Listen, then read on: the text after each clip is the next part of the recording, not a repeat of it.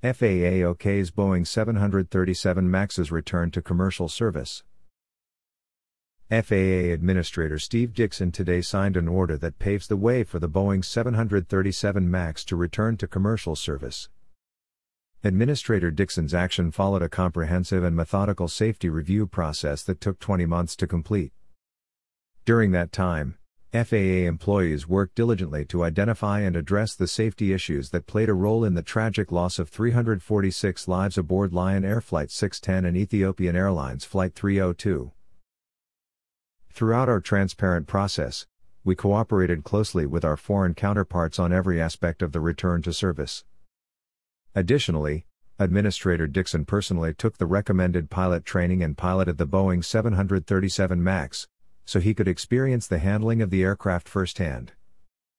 In addition to rescinding the order that grounded the aircraft, the FAA today published an airworthiness directive specifying design changes that must be made before the aircraft returns to service, issued a continued airworthiness notification to the international community, CANIC, and published the MAX training requirements. These actions do not allow the MAX to return immediately to the skies. The FAA must approve 737 MAX pilot training program revisions for each U.S. airline operating the MAX and will retain its authority to issue airworthiness certificates and export certificates of airworthiness for all new 737 MAX aircraft manufactured since the FAA issued the grounding order.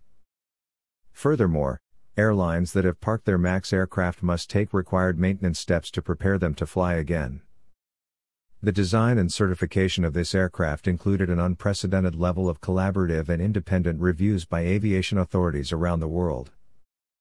Those regulators have indicated that Boeing's design changes, together with the changes to crew procedures and training enhancements, will give them the confidence to validate the aircraft as safe to fly in their respective countries and regions. Following the return to service, the FAA will continue to work closely with our foreign civil aviation partners to evaluate any potential additional enhancements for the aircraft. The agency also will conduct the same rigorous, continued operational safety oversight of the MAX that we provide for the entire U.S. commercial fleet.